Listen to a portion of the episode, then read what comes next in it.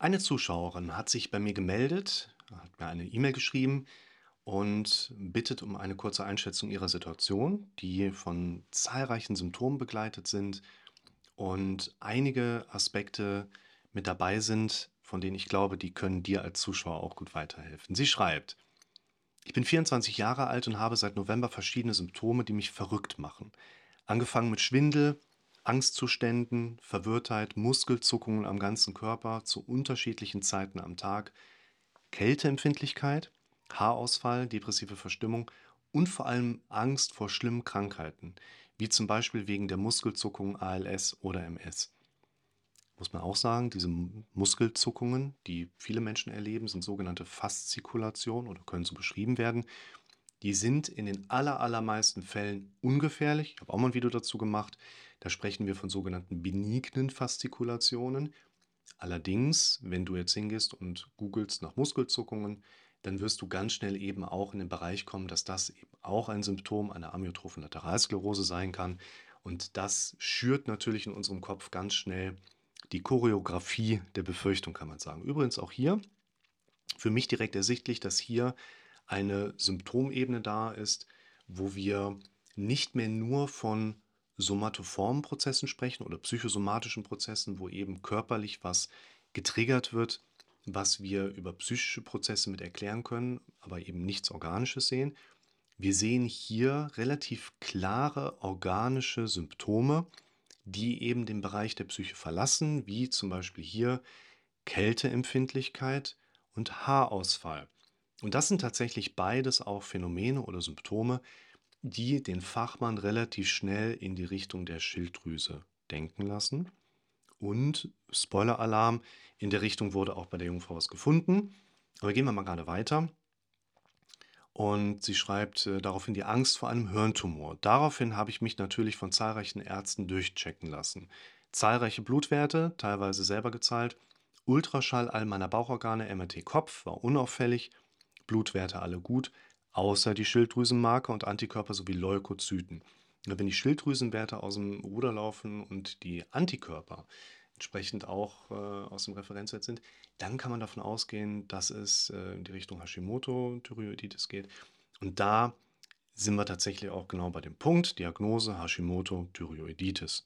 Einstellung somit auf L-Tyroxin seit anderthalb Monaten. Die Angst vor Krankheiten frisst mich auf, auch wenn ich jetzt weiß, dass ich Hashimoto habe und deswegen die Symptome aufgrund einer Schilddrüsenunterfunktion kommen, kann mich das nicht zu 100% beruhigen. Ich habe einfach seit zwei bis drei Monaten dieses Stechen im Kopf an verschiedenen Stellen und vor einer Woche kam etwas in meinem Nacken hinzu, ein leichtes Zucken, was sich anfühlt, als hätte ich für eine Millisekunde keine Kontrolle über die Kopfbewegung. Äußerlich sieht man das nicht, aber ich frage mich, was das ist. Meine Blutwerte sind mittlerweile doch gut, mein MRT war auch unauffällig, wieso kommen diese Symptome? Ich bin jetzt auch in einer Gruppentherapie und will über meine Angststörung vor Krankheit sprechen. Und ich lese zurzeit sehr viel über die Kraft der Gedanken und die Selbstheilung durch positive Gedanken, wie zum Beispiel von Dr. Joe Dispenza. Und meditiere täglich, weil ich starke Hoffnung darin setze, dass ich meinen Körper selbst heilen kann, wenn ich mir eine gute Zukunft visualisiere. Jetzt komme ich zu meiner eigentlichen Problematik bzw. Frage, wie lösche ich schreckliche Zukunftsvisionen aus meinem Kopf, die mir immer wieder beim Meditieren aufkommen.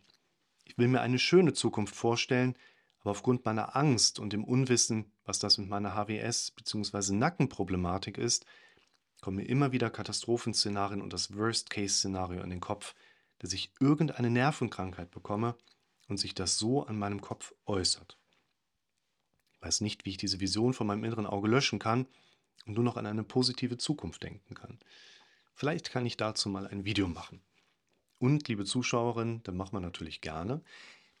Zunächst einmal haben wir hier natürlich eine Situation, wo man natürlich im ersten Moment diese Abklärung medizinischerseits, wie bei vielen anderen Betroffenen natürlich auch, schon hinter sich gebracht hat.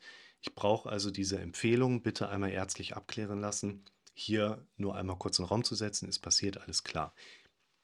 Was wir nicht so oft haben, ist, dass wir jetzt parallel zu den Symptomen, ich finde, man kann das ganz gut trennen, ja eine organische Grunderkrankung haben, wo man tatsächlich auch sagen muss, die ist ja nicht ganz ohne. Ne? Also eine Hashimoto geht mit vielen Symptomen einher, die sich hier teilweise überschneiden und natürlich auch eine Grundlage oder jetzt in Anführungszeichen Quell negativer und angstorientierter Gedanken sein kann.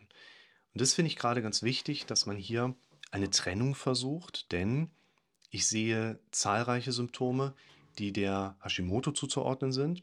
Ich sehe aber auch zahlreiche Symptome, die, ich sag mal, plump negativen Denken zuzuordnen wären. Es gibt halt bei dieser Überschneidung viele Menschen, die vielleicht diese Symptome haben, da wird alles abgeklärt und es kommt einfach nichts bei raus. Es gibt andersherum vielleicht auch Betroffene, die haben eine Vorerkrankung, jetzt zum Beispiel wie eine Hashimoto, und würden aber sagen, nö, also bei mir hat sich das eigentlich per Zufall gezeigt. Da waren gar nicht diese Symptome da, das war einfach nur so, weißt du. Wir haben dadurch keine wirkliche Sicherheit, dass wir jetzt sagen können, dass man bei dir, bei den Symptomen, die du dann hast, immer direkt sagen kann, so und so ist es oder das und das ist die Grundlage dafür. Deshalb hier eigentlich erstmal ein guter Zustand, dass das mit der Hashimoto diagnostiziert worden ist. Jetzt ist es wichtig für die Betroffene, natürlich am Ball zu bleiben, was die regelmäßigen Kontrolluntersuchungen angeht, um eben sicherzugehen, dass die Medikation, hier das L-Tyroxin, richtig eingestellt ist und eben kein Quell von auftretenden Symptomen sein kann. Sodass wir jetzt gerade auf die Fragestellung näher eingehen können, wie kriegt man da die Gedanken mehr unter Kontrolle.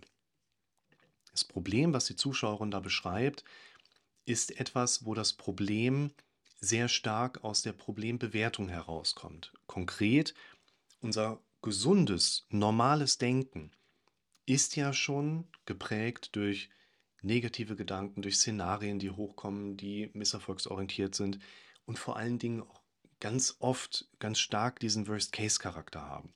Das bedeutet, wir haben hier natürlich diese Aufgabe von einem jungen Menschen, der sagt, ähm, ich bin kaputt, please fix me. Und ich sage, klar, wir können dich fixen, nur das Ergebnis ist nicht das, was du erwartest. Wenn wir dich reparieren, dann kannst du das nicht daran mitbekommen, dass du dich zurücklehnen könntest und würdest trotzdem nur noch positive Gedanken erleben.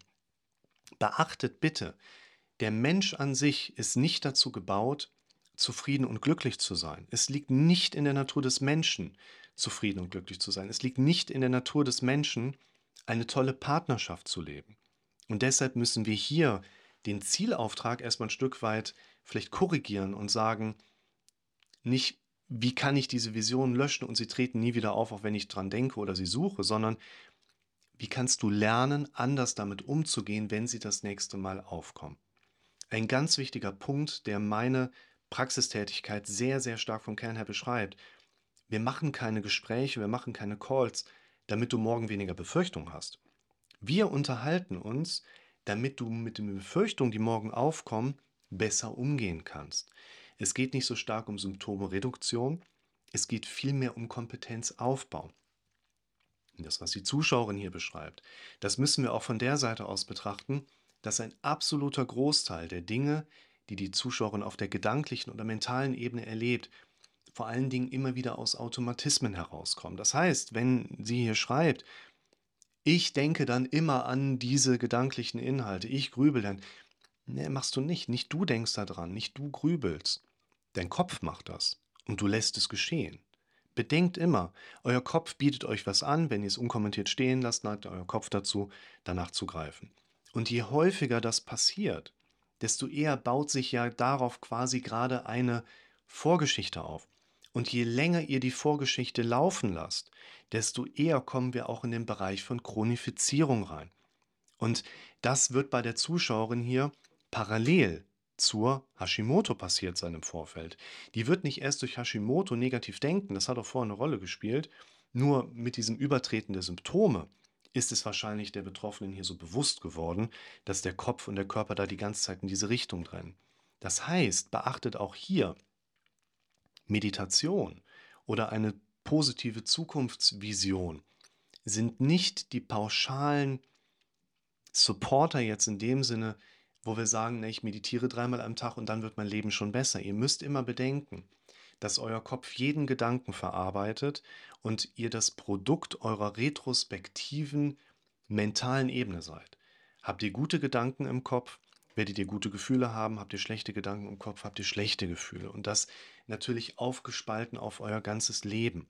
Was ich hier also einmal mitgeben möchte, ist vor allen Dingen die Live-Therapie Nummer 27, wo alle Basics erklärt werden und vor allen Dingen auch das Video zum Thema Chronifizierung, wo ich im Prinzip auf die Situation der Zuschauer exakt auf den Punkt formulieren kann, wie entsteht das, was sie hat und wie kann sie verändern, was mit den Gedanken quasi im Automatismus passieren soll.